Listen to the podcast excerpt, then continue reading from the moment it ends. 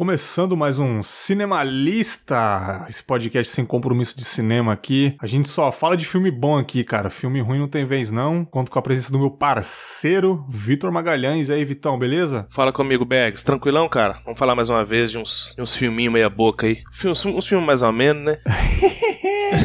e, hoje, e, hoje, e hoje é filme, hoje é ator, hoje é diretor, cara, de um cara incrivelmente foda, né, meu querido Vitão? Ah, esse cara aí é é referência, né, cara? Não tem mexido. Em referência e influência, né? E, e, e, o mais interessante da trajetória que ele teve, né? Que inclusive vai culminar no filme que a gente vai falar hoje. Sim, sim, cara. É... Meu querido Vitor, existem é, atores que trabalham até uma certa idade e encerra no auge. Né, que é o caso do Daniel Day-Lewis, que eu respeito muito, né? O cara virou sapateiro, viado.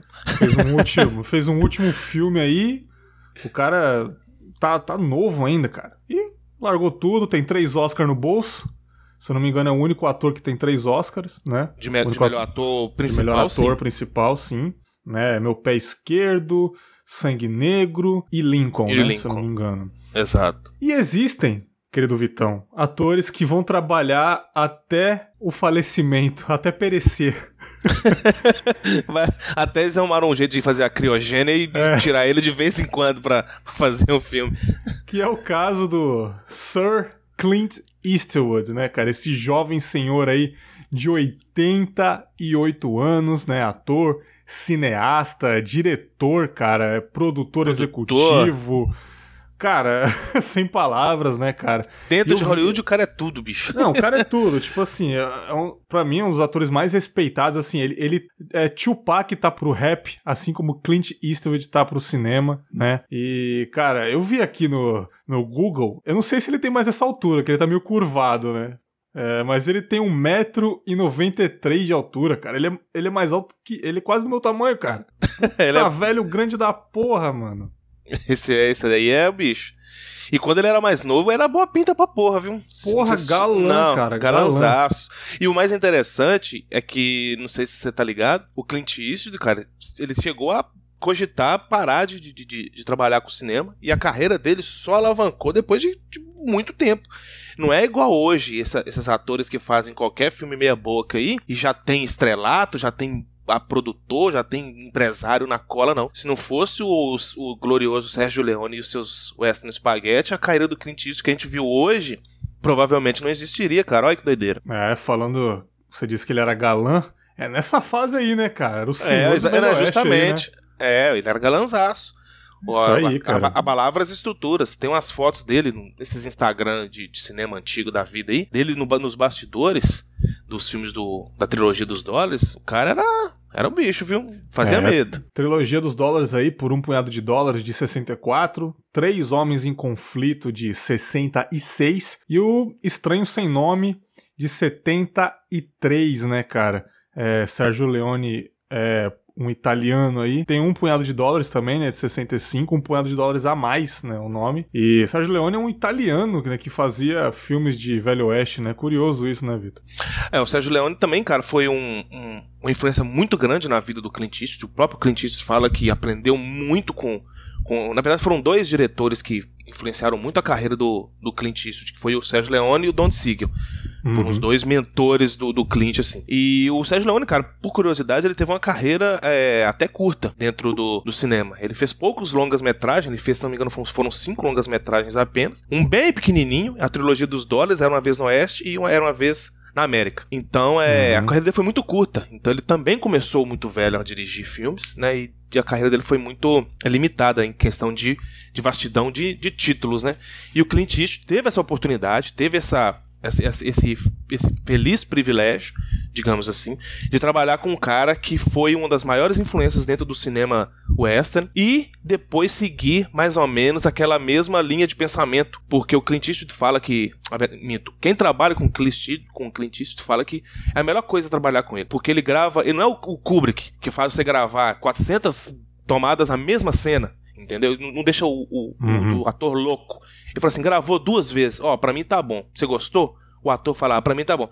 Não tá bom. É assim que vai pro filme. Então e o, o bicho pega. E o Sérgio Leone, por, por ser aquela. Porque o Western Spaghetti era filme B. Era filme B. Não era Sim. filme que hoje tem um respeito danado, porque depois, né, com, com o andar do, do, virou cult, do, é, né? vira cult, virou clássico, vem, vem, é, vem, os franceses, os japoneses falam que não, esses caras são foda e tal, que negócio todo. Aí ganha respeito, mas na época era filme B. Então o, o Sérgio Leone uhum. falava assim, gente, ó, nós temos três dias para gravar e gastar aqui 100 mil no máximo. Então tem que fazer é. economia total. Então isso influenciou a carreira do Clint. Então cê, os filmes dele são muito econômicos.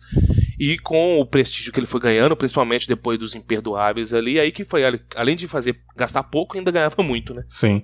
É, para você, assim, cara, um filme que você acha incrivelmente foda do Clint aí, ele sendo diretor, sendo um ator, falam aí de prontidão pra nós aí. Ô, cara, um filme dele como diretor, que eu gosto demais da conta, é o Bird, que ele, que ele faz aquela aquela que trabalho do, do jazz. Porque o, o Clint Eastwood ele, é, ele é, ele é um, um fanático por música. Ele inclusive inclusive ele tem ele música faz trilha sonora também. É, não inclusive ele tem uma banda de jazz. Não sei se tá nativo ainda mas mas tem uma banda de jazz. Que ele faz o filme do, do Charlie Bird que é um, foi um jazzista né de saxofonista. E tem o Forrest Stay que ganhou Oscar bicho é um puta filme que eu gosto pra caramba um musical biográfico Uhum. E que tem uhum. cenas maravilhosas de, de, de, de saxofone jazz, cara. O Forrest Whitaker matando a pau, atuando foda. Esse é um filme que eu gosto ele só demais tá do Clint. Nesse filme. Nesse filme, é. Nesse filme em questão ele tá só como, como diretor. Sim. É de 88, Bird aí, né, cara? É, esse filme eu não, eu não assisti, não, cara. Esse filme eu não cheguei. Mano, se, você, não. se você curte um jazz, a cultura, cultura Muito, black, cara. cultura Blues, negra, cara. nó, pode assistir que você vai curtir pra caramba, mano. Fica aí a recomendação forte. Vou deixar na minha lista aqui. Mas é aqui, cara, é inevitável eu não falar de dois incríveis filmes que me emocionaram demais do Clint, que são mais novos, né, cara? Começo dos anos 2000 aí. Começo e final dos anos 2000. Primeiro, Menina de Ouro, né, cara? É, esse filme, assim, me, me impactou de muitas maneiras. É, eu já disse, né, em outros podcasts aí, que eu acho que foi o primeiro filme que eu soube o que era a expressão plot twist, né?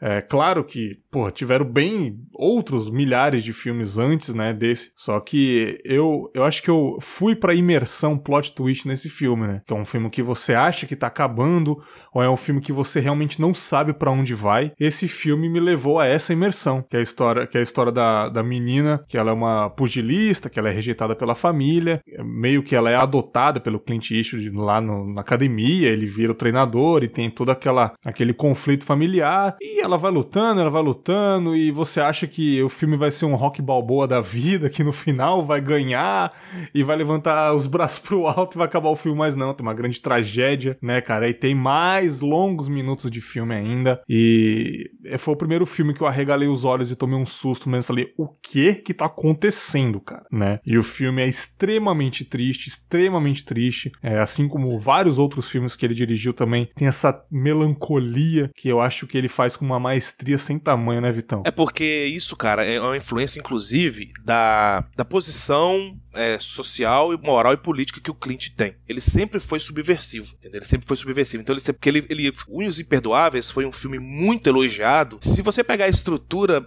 da narrativa dele, é uma estrutura narrativa que até então o Western estava já assim, o Western estava saturado. Aí chega os Imperdoáveis com essa proposta de, de, estrutura narrativa e faz um revisionismo do Western. Então muitos críticos do cinema falam que existe o Western até os Imperdoáveis e após os Imperdoáveis. Então tipo assim, o filme é, então, é, muito revisionista. Então você pega o Menina de Ouro, ele te leva a crer, te leva, a gente faz a construção por um lado, só que a subversão acontece e o filme desemboca em outro. Ele faz isso não, não só no, no Menina de Ouro, ele faz isso no, no no, Gran Torino, ele faz isso no Sniper americano, ele faz isso é, naqueles dois filmes, inclusive que que é uma marca muito forte dele. Ele faz a conquista da honra, que é a visão dos americanos de um determinado momento da guerra, e faz cartas uhum. de Iwo Jima, que é ah, o ponto sim. de vista dos japoneses daquele mesmo fato. Sim. Então ele sempre faz isso, ele sempre faz essa, essas subversões. Então, essa é uma marca muito forte na carreira do Clint Eastwood. E isso ele aprendeu com o Don Siegel, que foi um diretor clássico. Lá fez o Dutch Harry, o primeiro Dutch Harry lá, que é um filmaço de ação. E ele sempre tinha essas questões de desconstrução, entendeu? Não, ele sempre. Ele,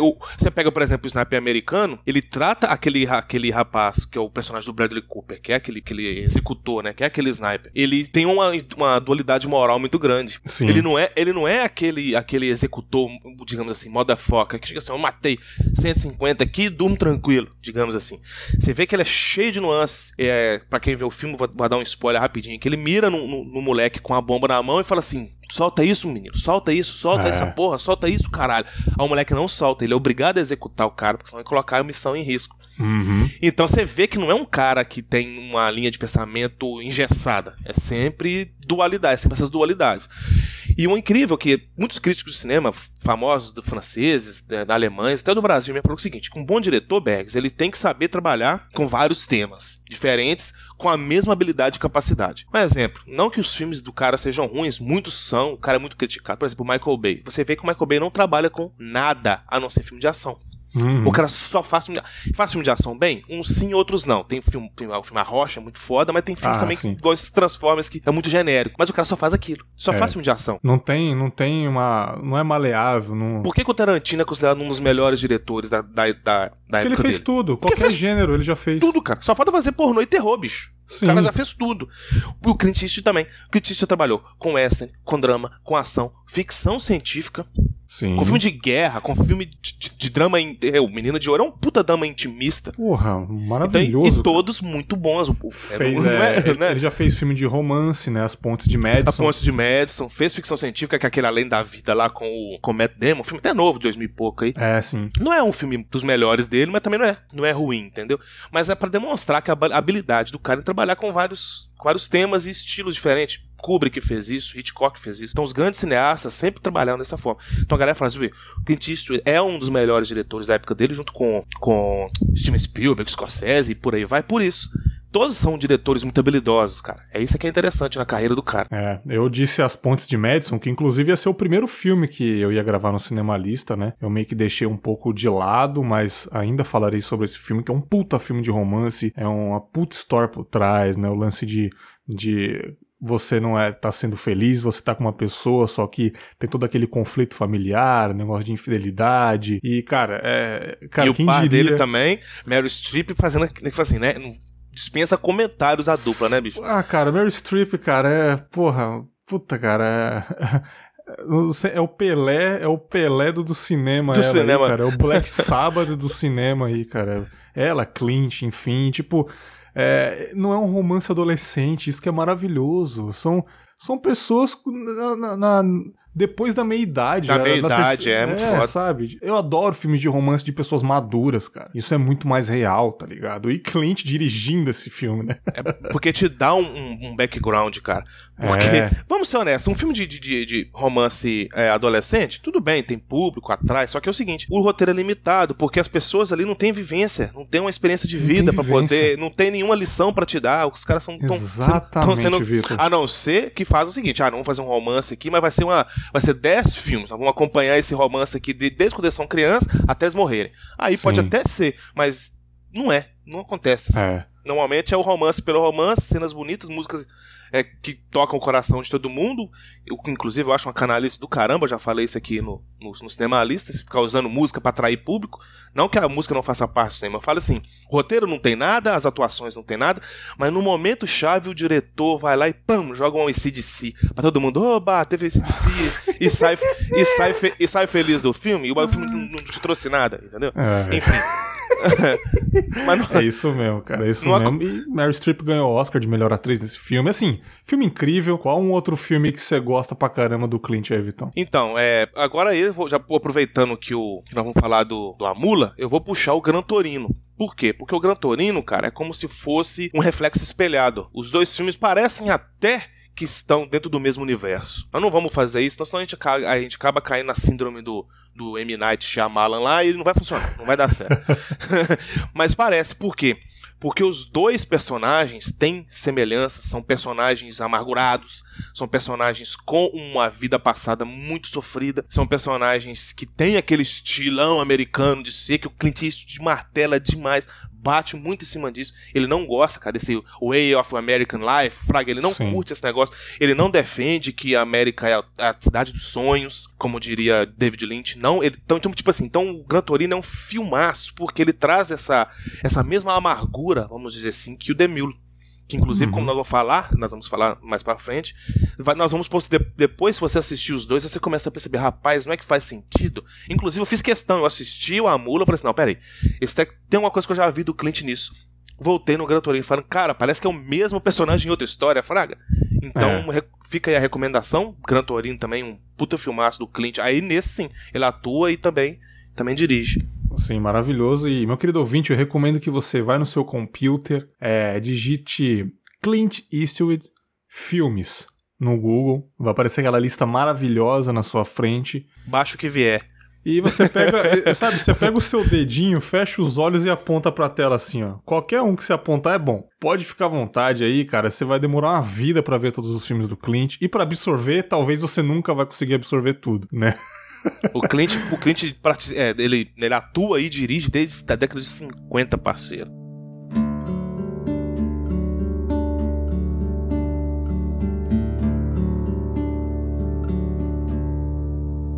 Don't let the old man in. I wanna live some more. Can't leave it up to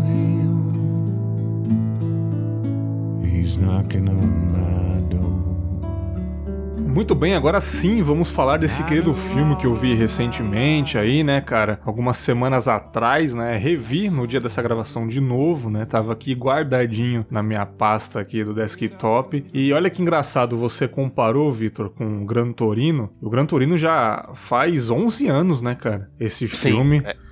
E Tem assim, bastante tempo, né, mano? Embora o Clint seja um velhinho bem gente boa, ele tá muito em forma, cara, porque ele tá igual em Gran Torino, ele tá idêntico, cara, talvez com, com o cabelo, um, com, com um pouco menos de cabelo, com uns fiozinhos de boneca, e, assim, algum, cabelo... e algumas rugas a mais, né? É, mas assim, é tanta ruga que você não percebe, né, cara? Se faz mais ou faz diferença. Mas é claro. Igual, com... é igual, lista, igual procurar a lista numa manada de zebra, né? É. Tipo, uma mais, uma menos. Se ele tiver uma cicatriz no rosto, você vai nem reparar também, que é tudo a mesma coisa. Mas é, as rugas são marcas da história, né, cara? E máximo respeito. E eu, cara, eu não imaginava que o Clint ele ia fazer um traficante de cocaína em um filme, cara. Meu Muito Deus, bom, né, cara? cara? Que coisa maravilhosa, Vitor. Pra você ver como é que o cara é completamente subversivo, cara. Ele poderia muito bem pegar, sei lá, um, um ator que tá em alta aí, sei lá, Robert Pattinson para fazer o traficante, entendeu? Sim, sim, mas, cara. mas não, ele, né, ele fala assim, não, vou fazer um, um, uma... Na verdade, é uma adaptação informal, esse filme é uma adaptação informal de uma matéria de um, do, do New York Times. Ela não, esse filme não é um roteiro original. Então foi um, uhum. um, um, um, repórter fez uma matéria sobre um caso de um velhinho, né? Uhum. Mas o que eu acho interessante nesse filme, só pra gente a caráter de introdução, que a galera tava naquela expectativa, né, bicho? Época de estreia de Vingadores, época de estreia de Shazam, altos filmes aí, Pikachu, não sei mais o que, a galera toda, toda, toda eufórica pra assistir Porra os blockbusters. Pikachu, que... é, o detetive Pikachu, depois ah, assiste pra você caralho. ver que... aí, aí, aí, uma, das, uma das revistas mais influentes, cara, do, do, do, do cinema, da história do cinema, que é a Carrière do Cinema, que é uma, uma, uma revista francesa, estampa na capa da revista a cara desse velhinho decrépito. Eu até Eita. assustei quando eu vi a matéria. Eu falei, só bicho, Carrière do Cinema. Bicho, os caras só faltaram. Assim, não vou falar palavrão, não pra, pra poder respeitar os, os ouvintes, mas, bicho, os caras elogiaram a mula assim, de um nível sabe, político, de doença. Caramba, né? será que, esse, será que esse filme é isso tudo? É, é isso tudo. cara, os caras estamparam na capa da revista com, com Vingadores saindo, com um dos maiores fenômenos da, da, da, cultura pop dos últimos, sei lá, 30 anos, que foi o, esses, essa franquia Vingadores. Uhum. Temos que reconhecer. Mas por quê? Porque eles conseguiram é, elevar o, o, Clint conseguiu elevar o, esse filme a um patamar de testamento. Os caras falam que esse maravilhoso, filme. Vitor. Ótima é análise, filme, cara. É um filme testamento. Se, tipo assim, se o Clint Eastwood bate três vezes na madeira morrer amanhã, Tipo assim, você não precisa assistir nenhum outro filme dele. Pega The Mule, a mula e assiste, que você vai entender, não é todos os filmes dele, mas você vai entender a vida dele, a trajetória dele. O Clint se viu tão espelhado na, na história daquele velhinho que ele resolveu fazer a adaptação desse filme. E, inclusive, o, tem uma série de nuances que a gente vai discutir durante o o podcast, que combina, inclusive, por exemplo, do, do fato dele escolher a filha dele para poder atuar. Exatamente. Aí isso de tá aí, eu, aí você pensa, um, um, um, diretor autoral, um diretor autoral não faz as coisas de graça na, na tela do, do, do, filme, entendeu? Não tem nada. Se você assistir um filme, por exemplo, do Lars von Trier, do Eastwood, do Hitchcock, do Spielberg, qualquer diretor autoral, que você bater a, a, o olho na primeira cena, você tem que se perguntar por que, que ele tá me mostrando isso? Porque não é de graça. É, exato. Não é, não é, à toa. Então ele põe a filha dele por quê? A gente vai descobrir durante a, a, a troca de ideias sobre o filme, mas isso tudo faz parte. E, a, e só para fechar essa introdução que já ficou longa, a revista francesa fez isso. E tecer uhum. elogios, cara, é, se você lê, depois que você assistiu o filme e você lê essa matéria, não sei se tem tradução. Eu consegui ler em inglês, mas aqui você chega a, a, a emocionar, encher de água, porque os caras, bicho, falando que o Clint. Não, eu acredito que o Clint chorou nesse filme, dirigindo esse filme, cara. Cara, é, Por, é a coisa Porque é muito pessoal. É muito eu, pessoal o filme. Eu gravei no um episódio passado, né, sobre O Lutador, que é um dos meus filmes favoritos. Nossa, e é um filmaço da Aronofsky destruindo, cara. Mickey é, Huck, eu, é, eu, amo esse filme, velho. Esse filme é do caralho. É, eu amo de paixão e, e, eu disse lá no episódio, no começo, que eu comparei muito com, com o Robert Downey Jr., que é o filme da vida dele, né, que é porque eles pegaram um ator que realmente estava na mesma condição do Tony Stark e tal, arrogante, todo playboyzinho e tal e pegaram o ator perfeito, e pegaram o ator perfeito para fazer o, o, o, o, carneiro, né, do, do filme do lutador, que é o Mickey Herc, que é ele, é um filme sobre ele praticamente, né? E esse filme, que é a história de um de um, de um velhinho de quase 90 anos, né, cara? Tá com problemas financeiros aí, é perdendo a casa, não tem trabalho. É, parece realmente que é o Clint ali, cara. É o Clint, isso é a história dele, velho. Claro que não, porque, pô, é um ator muito bem sucedido, mas você quase não vê um filme, cara. Você vê um, um, velhinho falando, sabe? Você, oh, bem, bem miudinho, falando com os traficantes. Você fica com dó, cara. Você fica com pena. Você fala, cara, um cara com 90 anos, Vitor.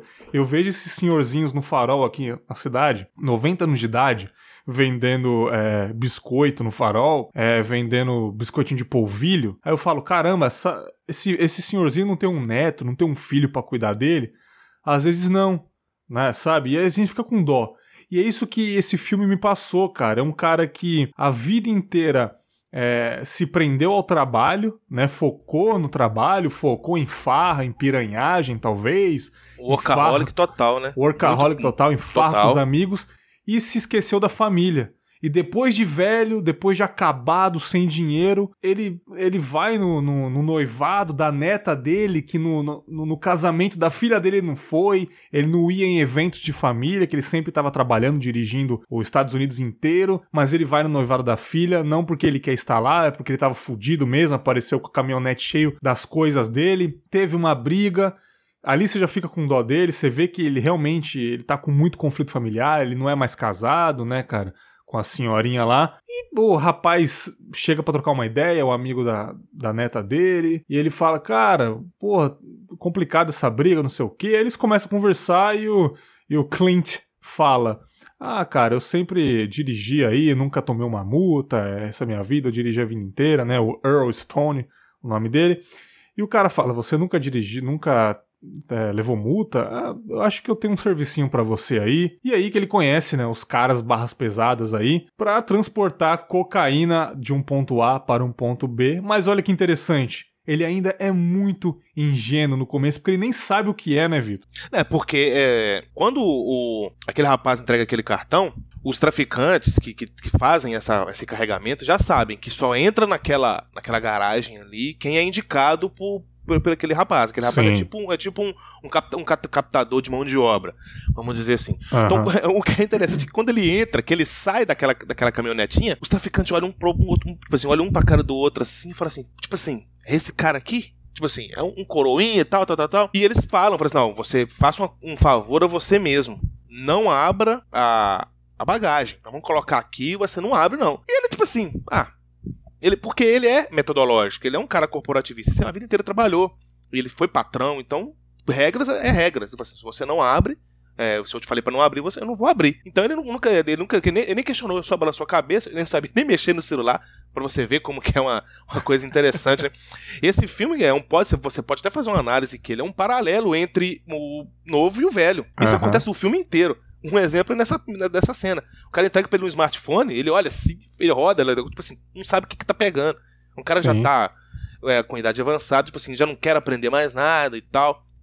Isso é muito interessante, essa, é um... fragilidade, essa fragilidade que é exposta, né? É, e assim como o Gran Torino, ele faz um velho de guerra nesse filme, né, cara? Ele faz um herói de guerra, ele lutou contra os nazistas na Segunda Guerra Mundial, né, cara? Então ele tá, porra, é um velhinho que já era pra estar em repouso, né, cara? E, e outra coisa que eu queria falar antes de prosseguir que elenco maravilhoso que tem esse filme também, né, cara? Clint Eastwood como diretor, como ator principal, Bradley Cooper, que já tá junto com ele aí, né? Sniper americano, né? Não sei se ele já trabalhou junto em outros filmes, mas já ganhou a confiança mais uma vez aí.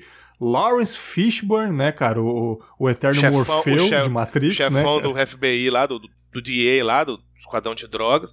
E o interessante também, só puxando um gancho, só interrompendo um pouquinho, é, teve aquele lance de que o Clint Eastwood queria dirigir o, o Nasce uma Estrela, só que aí ele trocou e colocou o Bradley Cooper hum. e falou: Não, Bradley, vem cá, hum. quebra um galho pra mim aqui. Então você vem participar do meu filme aqui também. é muito foda, muito foda isso, né? Tipo assim, que não, vem cá, foda, não, vai. o Bradley Cooper falou: Não, não é ontem. Se bobear, eu nem cobro cachê. Porra. O cara foi indicado a Oscar, o cacete, por causa de um filme que o Clint isso ia fazer. Que Porra, doideira, né? Maravilhoso, cara. Tem o Michael Penha também, né, cara? Que é... eu gosto muito desse cara. Esse cara baita é um ator, muito baita legal. Ator latino, ele fez o Homem-Formiga lá, o amigo do, do Homem-Formiga, né? Ele, ele, se eu não me engano, ele tá no Narcos México, né, cara? Ele... Sim, é o personagem, é o protagonista da, o protagonista. da temporada, muito bom. É, Alison Eastwood, que é a filha do, do Clint Eastwood e a filha dele na, no, no filme também, cara. Andy Garcia, cara, quanto tempo que eu não vi esse cara. Eu não via falar nesse cara, também não consegui. Caralho, eu, eu demorei, Garcia, demorei duas cenas, falei, não, esse aqui é o Andy Garcia, você tá brincando. Você tá me zoando, né, velho? Porra, tá mas gordo, incrível. com a cara inchada, cachaçada danada que devia estar tá nela. Muito bom, né, velho? O elenco realmente estrelado, né, bicho? Só é, nego. Mano, só, só nego alta. foda e esse filme, eu confesso, meu querido Victor, que eu fiquei tenso, cara, pelo, pelo Earl, cara, no filme, porque muita dó dele, cara. Eu, eu achei que ele ia se dar mal logo no começo, cara. Mas assim, ele começou a ganhar dinheiro, ele começou a ajudar os amigos do clube que ele frequenta desde os anos 50, pegou fogo o clube, como ele já estava ganhando dinheiro com, com, o tráfico aí, ele, ele subiu de novo o clube que pegou fogo, ele ajudou na, na formatura da neta, ele tava virando o Walter White ali, né, cara? Digamos assim, né? Ele já tava gostando daquilo, cantando na estrada. Você vê que no começo ele tá sempre apreensivo, chegava, oh, excuse me, oh, sir, pode colocar lá atrás a mercadoria, não vou ver nada. Depois ele encosta na estrada e vê que realmente ele tava transportando cocaína. E foi nessa hora, um momento tenso pra caramba, que apareceu um policial atrás dele, né, Vitor? Não, e ele, e, ele, e ele se safou nessa cena aí, assim, como, como, como o, o, bom brasileiro, né, bicho? Ah, dá engalobada aqui, passa uma pomada anestésica no, no, no nariz do cachorro, o cachorro não fragar droga e tal. Mas o que, é, o que é legal nessa questão que você falou dele, dele usar o dinheiro para poder ajudar aquela. aquela é tipo aquele, aquele. Como é que fala aquele aquela seresta, aquele lugarzinho uhum. onde rola uma seresta ali, que aqui no Brasil nós falamos seresta. Vamos Sim. arrastar um pé ali e morar na seresta. Porque aquele lugar era de, também de veteranos de guerra. E isso o Clint Eastwood usa para fazer um paralelo, fazer uma, uma crítica de como que é, é, que é difícil você ser veterano de guerra nos Estados Unidos. Porque uhum. uma vez que você deu sua mão de obra, que você. É o cara, é, é, é, tipo assim, é, é, o capitalismo descarado, né? Você, é. Uma vez que você não consegue produzir mais, meu irmão, escanteio. Sim. Tchau. Entendeu? E o que, que ele faz? Ele, ele olha, você vê que ele olha assim, o cara fala, ah, pegou fogo e tal, mas não tem como. Ele. Você vê que dá um estalo pela atuação facial do Clint, assim, dá um estalo nele. Assim, não, então já sei como que eu vou começar a gastar o dinheiro. Porque até então ele não tinha começado a gastar. Ele tava juntando, ele ganhou lá e é um pagamento bom pra caramba. É. Só que ele pegou, você vê, o primeiro pagamento dele ele fica trêmulo, ele não sabe o que fazer com aquele tanto dinheiro. Talvez ele nunca ah. viu aquele dinheiro assim, junto, né, cara? Ele nunca viu. Então, aquele, naquele, aí, puf, aí começa, fala assim, então vou o interessante é um velho rancoroso que trabalhou a vida inteira, entre aspas, explorou a mão de obra. Você pode ver que a mão de obra dele na fazenda dele de, de flores, né? Que ele tinha uma fazenda imensa de flores. eram todas mão de obras de minorias. Era, era mexicano, era porto-riquenho. Por quê? Porque nos Estados Unidos é isso, cara. O capitalismo é isso. A galera sai daqui para trabalhar em subemprego lá. É o Clint uhum. Eastwood falando. É o Clint Eastwood falando. Olha pra você ver como que é difícil o sistema que hoje a gente. O Eastwood sempre foi muito crítico do sistema dos Estados Unidos, cara. Ele não é um. Não é de agora. Então ele já aproveita já para poder reiterar as falas, as, as, os trabalhos dele. Então o que, que acontece? Essa fragilidade que a gente falou no começo, ele usa a favor dele. Porque ele sabe, cara. É muito tipo assim, tá andando um, numa Blitz, por exemplo, um velhinho de 75 anos, num Calhambeck, num, num, sei lá, numa, numa, Santana Quantum, e eu num estilo rebaixado com Shannon, quem que a polícia vai parar?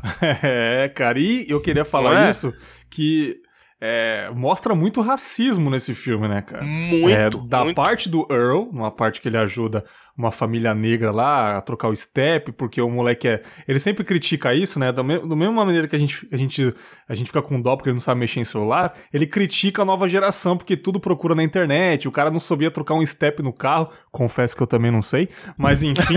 é... abre, um, abre um parênteses também, abre um parênteses também, eu não sou, não sou muito chegado, não sou muito fã de carro mesmo. É, eu dirijo porque eu preciso, mas assim, ele critica muito isso, ele fala, vocês novos não sabem fazer isso, mas eu vou ajudar. Ele fala sempre a é bom ajudar uns pretos aí.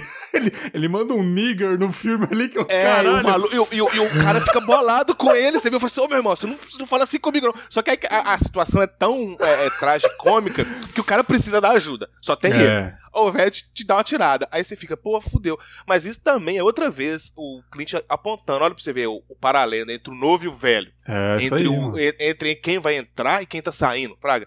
É como Sim. se fosse aquele time de futebol que o cara faz uma substituição, o que tá saindo chega na beira do campo, um cumprimenta o outro, dá aquele abracinho, três tapinhas nas costas e entra pro jogo. É mais ou menos isso. Então ele sempre tá apontando para isso. E o Clint, é, ele é um cara no filme, o ator dele, né? Que é um cara que viveu uma das épocas mais racistas dos Estados Unidos. Pô, lógico, Pegou né? a época do fi...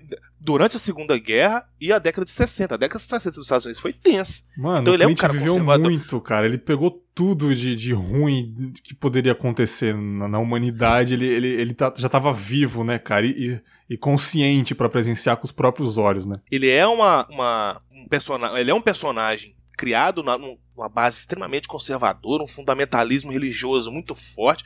E o que é mais interessante é mais uma vez o Clint pegando e dando aquela, aquela mão Clint Eastwood. Aquela parte que eles param para lanchar, os, cap, os capanga do, do cartel que tava vigiando ele para junto. Só que eles Sim. param num bairro racista pra caralho. Todo mundo começa a olhar pros malucos assim, com a cara de que se for te comer vivo aqui. É, porque ele é aí mexicano, perce... né? Latino, aí, né? É, latino. Aí ele percebe e falou assim: vamos, vamos, vamos dar linha. Na questão dando linha, vem um, um delegado Policial, lá né? e começa a tentar abordar, abordar eles e tal. Aqui que o cara fala? Ele faz justamente o contrário. Ele fala, não, não, não. Eles são, meus empregados, eles são meus empregados aqui. É, eles trabalham bem, eu, é, eles trabalham é, bem, trabalho barato, é, né? Isso é muito. É, é, é, esse jogo de pushing, tipo assim, tomar lá da cara, tipo assim, é, é justamente o contrário. O Clint é o, o empregado dos caras, só que na, pra salvar a pedra, ele fala, não, não, não, não, porque ele é branco, né, que negócio todo, uhum. são meu empregado. Na hora que ele fala isso, é o delegado, ah, então tá explicado, tipo assim, né, racista Cara, que, pra caralho, que, incrível, que, que, que, comunidade conservadora racista. É isso sim, que o Clint sim. tá te falando, tá vendo como, como que eles são? São assim. Isso que é, é muito foda. Eu queria fazer um paralelo a esse capanga, né? Que ele meio que criou um vínculo, né? Que é o, o Júlio, personagem Júlio, né? É, que ele, pô, ele tava seguindo o Clint nas viagens para ver se tava fazendo coisa certa. Aí o Clint e, começa a cantar, é muito bom. Cara, é, o, o, Júlio coloca uma caneta para monitorar ele, uma caneta com áudio, com vídeo, ele começa a cantar, os caras atrás cantam também na estrada ah. lá. É muito legal essa cena aí. Mas é outra coisa que eu queria abordar sobre esse filme o que se passa desse filme? Eu também vejo um drama nele. É um drama de fato, tem comédia ali no meio. Mas esse filme é sobre você é, não é, dar valor à sua família, né, Vitor? É sobre você é, deixar a sua família de escanteio, deixar a sua família de lado e, fo e focar só em você. Não é nem questão em trabalho, é questão de diversão mesmo. Você é, não viu. É, você não educou direito sua filha, você não fez parte da vida dela, não fez parte da família da sua esposa, tanto que ele ficou casado apenas 10 anos, né, com a, com a ex-mulher dele, e só quis saber de farra. Tem uma parte que eu gostei muito, que, pô, o Clint tá garanhão nesse filme, tá pegando umas mulheres aí no quarto, ele chegava lá no hotel, pegava duas mulheres, dormia com elas, é, chegava na casa do traficante, transou com duas na cama lá, eu falei, caralho, o velho meteu dois viagrão pra dentro, né, mano? Ó, oh, e partiu pro abraço, contratou pro Maravilhoso. duas putas, você ah, vem cá, vem cá, e pá com dinheiro no bolso, né, bicho? Dinheiro Porra, não é vendaval. Grande Mas... Clint aí. Aí eu queria falar rapidinho sobre isso, que depois que ele, ele, ele dormiu com essas moças, ou então ele só, só transou com elas ali, esse personagem Júlio, que tava monitorando ele e tal, ele já tava um pouco apegado, no começo ele tá com ranço do Clint, não confia nele, não sei o que, né? É, mas depois ele já tava mais apegado, já tava, porra, chamando ele com outro nome lá, um nome mais, mais, mais amigável tal. E o Clint senta do lado dele e, e fala: é, sai desse mundo, cara, sai daqui, né? Aí o cara, como assim sai daqui? Você ainda tem tempo, né, cara? Ele começou a dar uns conselhos assim, o cara não posso, esse, é, o chefe me tirou das ruas, não sei o quê. E ali eu vi, cara, que o Clint, ele Claro que ele tava por necessidade, mas ele tava aconselhando ele, falando, cara, ainda dá tempo de você sair, de você focar na sua família, você fazer uma família, né, cara? E o cara não quis seguir esse conselho, ele depois rachou fora, levantou e foi. Mas ali que, que eu, que eu senti é, essa pitada de drama na metade do filme pra frente, eu achei, puto, que genial, cara. Ao mesmo tempo que ele tá trabalhando com o cara, ele ainda, ele é um velho experiente, aquele velho que tá na idade de dar conselhos, ele fala, mano, sai dessa vida enquanto é tempo, cara. Você não precisa daqui. Isso eu achei genial, Vitor. Não, eu acho interessante porque o roteiro poderia cair numa demagogia muito foda, né? Tipo, ah, não, eu tô entrando no mundo do crime, mas você tem que sair. É tipo aquele aquele médico que vira para você e fala assim: não, não fume, mas tá com um maço de cigarro no bolso. É, sim. Só que não, cara, só que não. Ele não cai na demagogia justamente pela construção até aquele momento. Que o Clint Eastwood, não, o personagem não diz, não tem essa linha de roteiro, mas é, você pode induzir, você pode é, inferir essa análise. Por exemplo, pô, eu já não tenho mais. Eu já observei, eu tô com 80, 90 anos de idade. Não tenho mais. Eu tô fazendo isso aqui porque é a minha última alternativa. Você não, cara. Você é um cara novo. Você pode dar linha, você pode trilhar. Pula fora enquanto é tempo. Eu já acabei. Eu já tô, já tô no fim de vida. E o filme não é só sobre isso, sobre como essa, essa questão dessa, dessa que muitos filmes fazem isso, mas o, o, o, filme do Clint tem esse toque especial porque o Clint é um puta diretor, né, cara? Então ele conduz o roteiro muito bem, ele, as câmeras dele são muito bem enquadradas. Mas tenta imaginar um pai hoje que, por causa de trabalho ou por causa de compromissos, às vezes o cara trabalha viajando e tal, não viu o primeiro passo do filho, não viu a primeira palavra do filho, chega e não viu o, o filho dele formar, não viu o filho dele entrar na faculdade, não participou das melhores é, dos melhores momentos da vida do filho. Uhum. O Clint Eastwood fala no filme, fala assim, eu não participei, eu não fui presente nos momentos que realmente importam. Então, tipo assim, não interessa, foda-se trabalho, dinheiro, fama, glória, se você não participou dos momentos importantes daquelas pessoas que você ama, a vida vai servir para quê? Aí ele se viu numa situação completamente já praticamente irreversível, porque ele, todo mundo evoluído, ele velho, fim de vida, a esposa também velha em fim de vida. E aí? O Sim. filme é sobre isso, é sobre dar valor e participar daquelas, daqueles momentos que realmente importam. Entendeu? Isso é muito foda. Essa mensagem de background, de, de, pano de fundo, é muito forte, cara. É uma coisa Sim, muito mano. pesada. Ele, ele volta a repetir isso, dando conselho, né, pro agente Colin Bates lá, interpretado pelo Bradley Cooper, que já tava Aquele nesse momento. Aquele diálogo é muito é louco. Aquele diálogo no foda, café, mano. velho. É muito bom, velho. E pra você ver como é que é aquele negócio da entrega do bastão. Tem aquela, aquela prova assim, da entrega do bastão. É, usando uma metáfora da garrafa de, de, de café. Ele chega, depois daquele diálogo muito denso, muito pesado, sombrio até. Inclusive, o, o, é engraçado que o Clint Eastwood se vê projetado na imagem daquele cara, né? Fala assim, isso é. tudo foi tudo. As, as mesmas merdas que eu fiz, o cara tá fazendo. E também dá conselhos. Aí no final ele fala, ô, eu disse, você esqueceu aqui. E entrega para ele a garrafa. Assim, essa simbologia de você passando o, o legado. É isso é muito foda, cara. E isso não é explícito no, no roteiro, isso é mais interessante. Você tem que dar aquela, aquela parada para analisar, ver o filme de novo e tal. É muito bom, uhum. cara. Não, sim, só depois na segunda vez que eu, que eu percebi, cara, o Bradley Cooper já tá caçando o, o Earl no filme, já, já tá aquele ainda não sabe que é ele, mas já interceptaram os, os, celulares, já tá grampeando já. E naquele diálogo que ele quase foi capturado ali, foi um por pouco, o Bradley Cooper passou a noite e ele se esqueceu do dia do casamento da esposa, e aí que o, que o, que o Earl ele percebe e fala: pô, você esqueceu, eu já passei por isso várias vezes, nunca se esqueça, mas foi por causa do Clint que ele esqueceu o dia, né? Porque ele estava caçando ele, né? É isso, isso é achei, muito foda. Eu achei muito interessante isso, cara. Muito foda, mano. E aquela questão do, do Hitchcock, né? É o suspense do Hitchcock. Nós, espectadores, sabemos de tudo aquilo ali. Só que os uhum. personagens uhum. não. Então, você vê, pô, o cara acabou de influenciar o outro que é por causa dele e ele chega e dá um conselho. Isso, assim, é, é, é construção, é, é, narrativa. E, como dizem, se fosse na mão de um outro diretor, talvez não funcionaria muito bem. E já até aproveitando que o personagem do Bradley Cooper, que é aquele agente do do Departamento Antidrogas dos Estados Unidos entrou, não, não foi muito bem o que o, o Ridley Scott fez no Alien, não, mas é que, bicho, o, o Clint Eastwood fala assim, ó, como que esse povo que pega droga que é burro, hein? Nossa, os caras não acertam uma, mano. Tudo dá errado. Parece os trapalhões, fraga. Parece o Chapolin. Sim. Tudo dá errado. É o Clint Eastwood falando mais uma vez. Véi, a guerra contra as drogas, ela é inócua. Não vai fazer diferença. Não vai fazer diferença se você não mudar. Se você não pegar, não estruturar a sociedade, não colocar poder na base. É igual os caras falam, né? Tentar construir prédio na areia, bicho. Vai cair, não adianta. É, isso, é, isso eu achei muito interessante. Isso é um, é um, é um subplot, né? Um subtema, mas mas que também você pode aproveitar para poder complementar o filme como um todo, né, cara? É, eu vou parabenizando aqui as drogas por vencer a guerra às drogas, né, cara? Um abraço, drogas aí, parabéns por vencer mais essa guerra. Legalize né? já, legalize já. cara, é, é, cara, vai ser um eterno, vai ser um eterno cachorro correndo atrás de um carro, sabe? É, não vai ter, não vai ter, não vai ter fim, cara. Vai ser isso, sacou? O filme também passou isso, né, Vitor? É, porque é aquela velha história. Você pode tirar um, um se você tira um bando, ué, é outra simbologia. A cena do, do assassinato do personagem do Andy Garcia. O cara mata ele, puf, o que que ele faz?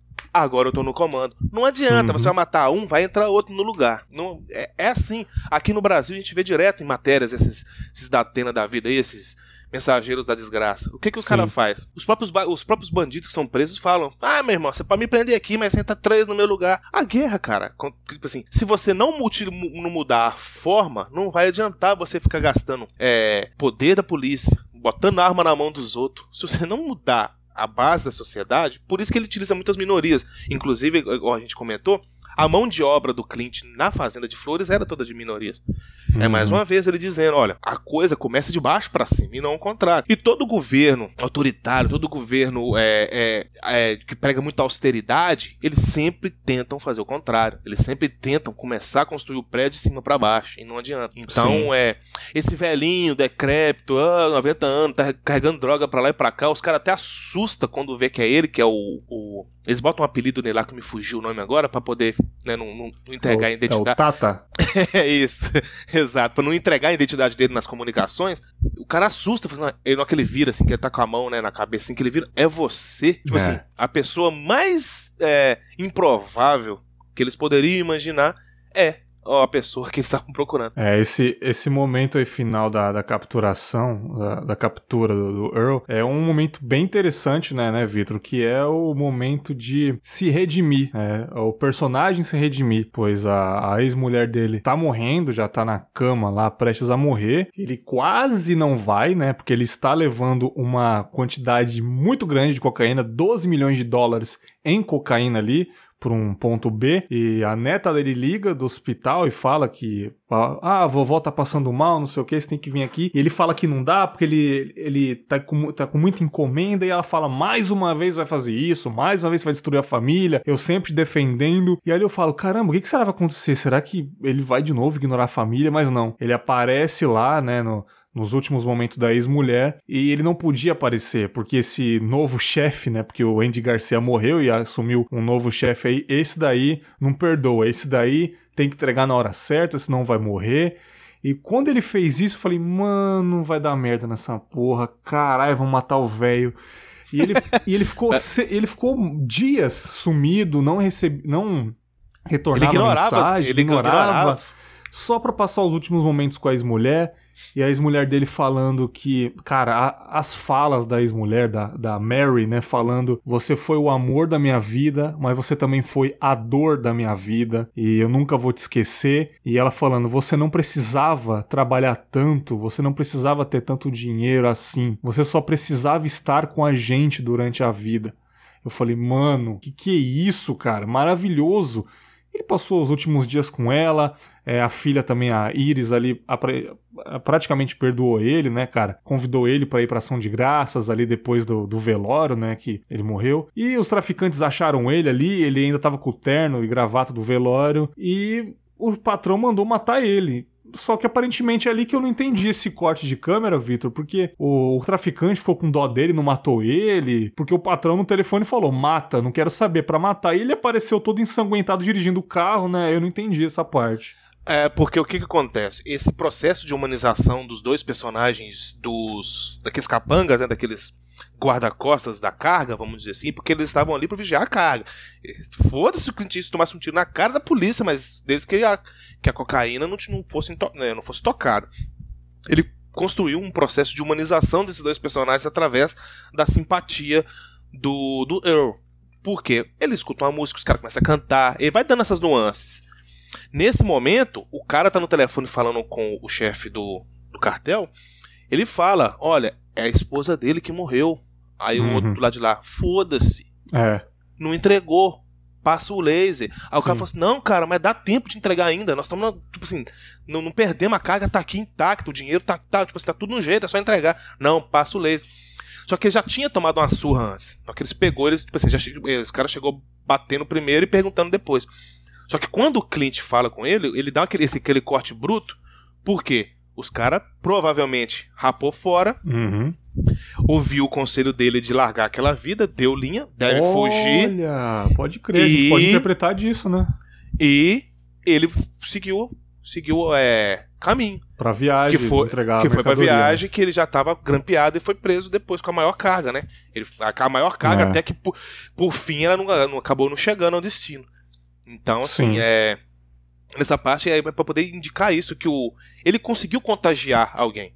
E essa Sim. cena, essa cena, de, essa cena, essa, essa, esse ato do filme do, do adoecimento da, da, da ex-esposa até o falecimento e tal, é onde a gente volta no comecinho daquela introdução que a gente fez, que é a questão do filme Testamento. Por quê? Porque o Clint Eastwood fez essa vida inteira. Não participou uhum. dos, dos, momentos mais importantes da família por causa de, de trabalho, de cachaçada, de muita droga, muito álcool, o Clint teve muito problema com álcool. Uhum. Então, a, a, aí quando ele vê que a única pessoa que defendia ele, que é a neta, falou assim: não, agora, eu, eu que tô te metendo o ferro agora. Porra, eu que sou a que mais te defende, agora tô te criticando, isso ele sentiu. Sim. Isso ele sentiu. Então ele viu mesmo ali, olha, agora não tem ninguém comigo. É, muito bom, cara. Ele. Aí o Bradley Cooper captura ele fala, pô, você, né? Finalmente é, chega esse momento, né? Deles se encontrarem. E ele vai a júri ser julgado. E a advogada dele, muito boa, faz um argumento bem legal aí. Né, nessa praia do, do Vitão, né? Futuro advogado aí. E ela fala. É, ah, quem, os... Tomara, tomara. Ah, mas os traficantes, é, eles exploraram a velhice dele, exploraram a fragilidade dele por estar ruim financeiramente, não sei o quê é, e ele é um cara ingênuo e estava precisando, não sei o que. Ele, não, não, não, eu sou culpado mesmo, eu sou culpado. Aí a juíza fala, você vai, você é culpado disso tudo, você, é, você não vai falar com essa advogada? Ele, não, não, eu sou culpado. E aí ele vai para a prisão federal. Eu não, eu não lembro é, se fala o tempo de, de prisão ali, né, cara? Não, eu, eu acho que esse, esse, esse senhor, ele, acho que ele falece na, na cadeia. E o interessante, cara, é que ele iria ser absolvido. Ele é, iria ser absolvido. Certeza, pela idade até, também, réu primário a, e tal, né? Não, até a tese da defesa estava muito forte. Essa uhum. questão do, da exploração de, de, de, vamos dizer, de incapaz. Porque o incapaz não é só necessariamente o menor e pode existir a exploração de incapaz doente mental e inclusive idoso. Uhum. Então, é, a tese ia colar. Tanto que a juíza assustou. Ela, falou assim, ela, ela olha assim, não, mas você vai assumir? Eu falei, não vou. Por quê? O personagem, cara, ele já estava cansado de correr dos problemas. Ele já estava cansado de correr. Ele, ele, te, ele queria ter, digamos assim, o momento final, o, o grande finale, porque ele conseguiu o perdão da família, conseguiu o perdão da esposa no último suspiro, agora ele quer o perdão da sociedade pelo mal que ele já causou. Tá, tá, ficando droga, tendo subemprego lá na, na, fazenda dele, até na própria guerra, preconceito, aquele negócio, assim, agora eu vou, tipo, sabe, fazer aquela questão de, de lavar a alma. Uhum. E o que é mais interessante, ele vai pra cadeia e contagia todo mundo lá também, Você vê que o final tem aquela tomada bem, bem cortada, bem, bem cerrada mesmo. Cara. Naquela planta. Bem devagarzinho, assim, da direita pra esquerda, nas plantas que ele tava plantando lá na, no, tipo, num jardim que eles fizeram pra, pra, pra prisão. Uhum. Olha como o cara, tipo assim, chega e fala assim, ainda não. Tipo, nunca é tarde, cara. Nunca é Sim. tarde. Entendeu? Sim. Tipo assim, ah, tem muita, a gente vive reclamando, não tem tempo, ah, que negócio todo, muita coisa, não sei o quê. Nunca é tarde pra você parar e fazer e participar daquilo que é importante. Falar é isso que a- o- o- esse final, esse arco fecha nesse- com essa mensagem muito, muito forte. E o Clint trabalhando com um tema sensível pra caramba, né? Porque o Clint sempre foi aquele brucutu, é, de Família, né, cara? é. Tema sobre família é sempre é. Assim, claro que trabalhando bem fica muito bom, né, cara? É, é, é quase é difícil, assim, não ficar bom se o diretor pegar e focar mesmo no, no drama familiar. Sempre vai, vai vir um trabalho bacana, né, Vitor? É, se uma pessoa assistiu o Dirt Harry e não viu mais nada do Clint Eastwood na vida, entrou dentro de uma caverna e depois saiu e assistiu a Mula, o cara vai, vai surtar. Sim. Porque é um personagem completamente machista. É, sim, é macho alfa, aquele negócio, go ahead, make my day, ah, aquele negócio todo, e cai numa coisa completamente assim, oposta. Sabe, água e vinho. É, é muito foda, cara. Não é todo diretor que faz isso. Vai me desculpar, os grandes diretores. Não é. Entendeu? Sim. Então, se, igual a gente, a gente comentou, se fosse na mão de outro, será que funcionaria? Talvez, talvez não. É, isso aí, cara. Pô, filme maravilhoso, é, recomendo a todos. A gente falou bastante sobre o filme, mas assim, cara, vale a pena você é, assistir, entendeu, cara? É, é muito bom você ver as expressões do Clint, as falas dele. É, olha, olha, a história é maravilhosa, a- os takes das câmeras, os atores estão incríveis nesse filme, tá muito legal. Né, cara, é muito bom. Depois que eu fiquei sabendo que era a filha dele na vida real, eu falei, caramba, olha que foda, cara. É ele Realmente- se redimindo, né, cara? Tipo assim. Ah, o- muito bom, sabe. É, é uma metáfora muito grande. E vale dizer também, Bex, que as nossas é, interpretações, as nossas análises, o filme, ele tem uma profundidade considerável. Não vou dizer que ele é um filme mais profundo do universo. Ah, Hum, não é. Não, não, não. Não é. Mas ele tem uma profundidade considerável, inclusive social. Sim. O ouvinte vai poder pegar esse filme, assistir e, já, e fazer um paralelo com a comunidade que ele vive. Boa. Saca? Ele vai, poder, ele vai poder fazer um caso que ele ouviu falar. A gente vê falar nisso direto. Aquela velha frase, a ocasião faz o ladrão. Entendeu? O- o- Uhum. o- o- usando uma, uma analogia pros nerds que vão adorar, o próprio é, Coringa no filme do Batman fala: pra uma pessoa fazer uma loucura, basta um empurrão. Naquela cena final, quando ele coloca aquelas bombas lá nos navios, basta um Aham. empurrão. E é onde o personagem do Clint Eastwood, ele chegou no, no- no limite. Bastou um empurrão pra ele fazer uma loucura. Então, assim, o filme tem várias leituras, a galera, depois que assistir aí, pode complementar e falar, não, a gente, eu entendi desse jeito, entendi daquilo, pode fazer um paralelo aqui, outro ali. Filme bom, cara, é filme que rende assunto depois. Porque o Sim. filme que a gente conversa aqui 10 minutos e acabou também, vamos ser sinceros, é, É. um filme que é igual comer cinza, né, cara? Você satisfaz na hora ali, mas depois... É, minha, minha, minha última análise sobre esse filme é: você falou que ele queria o perdão de todos, conseguiu e faltou ter o per- perdão da sociedade. Me lembrou muito John Coffey, cara, no, no Green Mile, né? No Espera de um Milagre lá, cara. É, me lembrou ele, Sim. assim, cara, de Sim, você querer simplesmente ir, sabe? Querer ir, ir embora.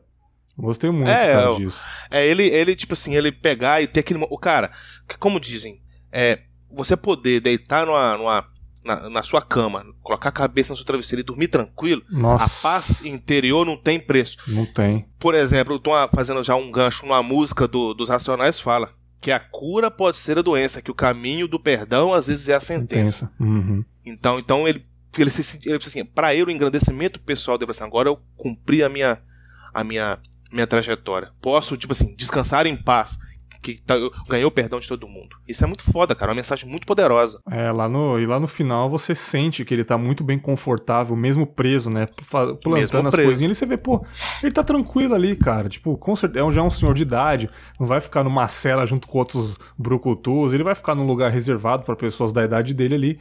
Mas você vê que ele tá em paz ali, plantando as paradas, sabe que ele não vai ficar, não vai viver por tanto tempo mais. E, pô, o final dele é ali. Ele lavou a alma, conseguiu o perdão de todos e, e é isso que vale, né, cara? E, claro, o conselho que ele deu pro Bradley na, na, quando ele foi preso, o Bradley encostou no carro e, e, e falou: se cuida, É, ele falou, pô, não se esqueça da sua família, dê mais valor. Ele falou, pode deixar. No momento da prisão, cara, isso, é, isso é incrível, cara. Esse filme tem tanta mensagem. Recomendo muita, muito você, muita ouvinte, coisa, né? assistir esse filme. Assista Gran Torino também, que é, é, muito parecido. Assista Menina de Ouro, assista os filmes antigos do Clint, assista As Pontes de Madison, que eu vou falar um dia aqui no Cinemalista. E agradecer mais uma vez a presença do Vitão aí, fechadão com nós. Vitão, muito obrigado mais uma vez aqui, cara. É, é, é, super é super importante, né, a sua participação aqui no Cinemalista. Você que é o guru dos filmes aí, né, cara? Oh, quem dera, Eu quem sou dera. um bosta oh. perto de você, mas a gente sai aprendendo aí de tudo. E fala um pouquinho do Cultura Dinâmica, fica à vontade aí, cara. Ô, Bex, queria agradecer mais uma vez a oportunidade de falar sobre aquilo que a gente quase não gosta, que é falar de cinema, né? Que, que, mais uma vez aí, é um filme filme denso, um filme bonito pra caramba, bem filmado, um filme que não se limita a esse podcast, a galera que vai assistir ele vai ouvir a gente que ele, eles vão perceber que o assunto vai, ele pode render, pode entrar em contato com a gente nas redes sociais para render o assunto do filme. Então, o Cultura Dinâmica é um projetinho que eu tenho, cara, que sempre que dá eu posto lá umas, umas um, um, troca de ideias bem, bem, bem simples, né, bem rápida sobre cinema, assim, para poder dar uma, uma, ampliada na percepção da galera sobre um filme, sobre um quadrinho, sobre um livro que eu tô lendo aqui, uma coisa bem pessoal, mas se a galera quiser é, conferir lá, tá lá no Instagram e no Facebook, é Cultura Dinâmica, só procurar lá que vai já vai cair de cara. E sempre que precisar, meu brother, nós estamos aí para falar de filme, para falar de briga, para falar de droga, de qualquer coisa. falar de droga? Quero, né, cara? É... Tamo junto. Fechou. É, ouvinte, gostou, cara? Gostou desse, dessa análise do nosso bate-papo aqui? Cinemalista nesse pique. Ouça lá o meu outro podcast com Fábula. Se você veio de lá, assine esses dois podcasts aí do Bergão no seu feed do celular. E tamo aí fazendo podcast, assim como Clint Eastwood da minha parte, tô fazendo até perecer, cara. Um grande abraço para vocês aí, até o próximo episódio. Quando? Não sei. Quando sair, você vai ver a notificação aí. Valeu e tchau!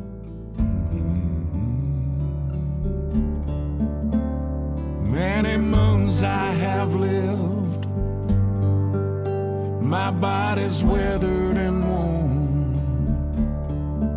Ask yourself, how would you be if you didn't know the day you were born? When he rides up on his horse, and you feel that cold, bitter wind, Look out your window and smile. Let the old man in. Look out your window and smile. Don't let the old